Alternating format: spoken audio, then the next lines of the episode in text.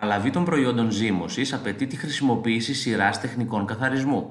Τελική κατεργασία είναι η διεργασία καθαρισμού του προϊόντος που παραλαμβάνεται από το βιοαντιδραστήρα. Αρχικά γίνεται διαχωρισμός των υγρών από τα στερεά συστατικά, στα οποία συμπεριλαμβάνονται και τα κύτταρα. Αυτό γίνεται συνήθως με διήθηση ή με φυγοκέντρηση. Το επιθυμητό προϊόν μπορεί να περιλαμβάνεται στα στερεά ή υγρά συστατικά, από όπου παραλαμβάνεται με τη χρήση κατάλληλων μεθόδων. Τα προϊόντα της ζύμωσης μπορούν να αξιοποιηθούν μόνο όταν είναι απόλυτα καθαρά, δηλαδή όταν δεν έχουν προσμίξεις.